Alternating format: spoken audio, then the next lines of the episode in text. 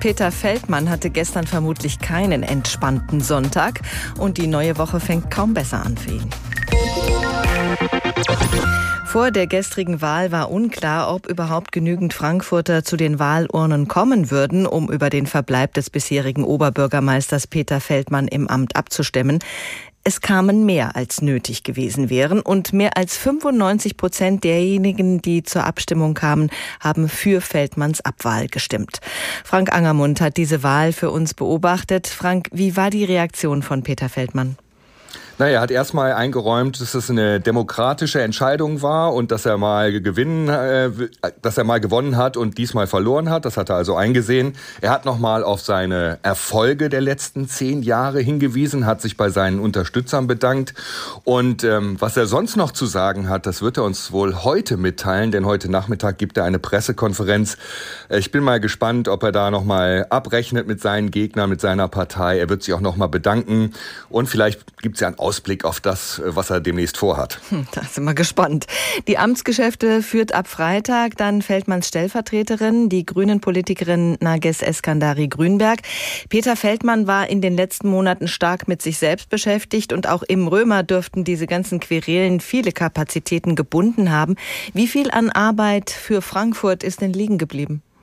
Also ich glaube, dass diejenigen, die in der politischen Verantwortung in Frankfurt sind, ihren Job gemacht haben, obwohl sie immer wieder zu Interviews raus mussten und ihr, ihr, ihr Statement abgeben mussten zu Peter Feldmann. Aber innerhalb des Römers ist die Arbeit weitergelaufen. Das hat man auch in der Stadtverordnetenversammlung gemerkt. Und Nages Eskandari Grünberg hat ja seit Wochen Peter Feldmanns Job übernommen. Die muss dann auch flexibel teils bei Terminen einspringen. Also die hat ihren Job richtig gut gemacht.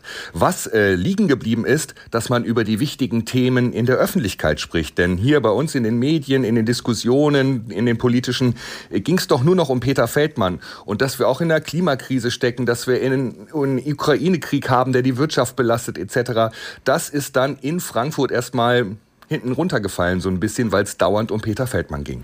Wie geht's denn jetzt weiter? Gibt es schon Kandidaten für den Oberbürgermeisterposten?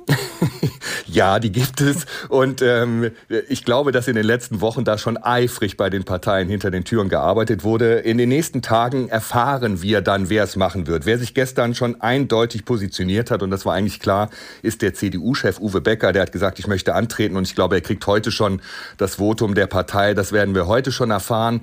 Die SPD will sich zwei Tage Zeit lassen und dann am Donnerstag verkünden, wer es denn machen soll. Die haben ja den schwersten Stand, nachdem Peter Feldmann, ihr eigener Politiker, jetzt abgewählt wurde.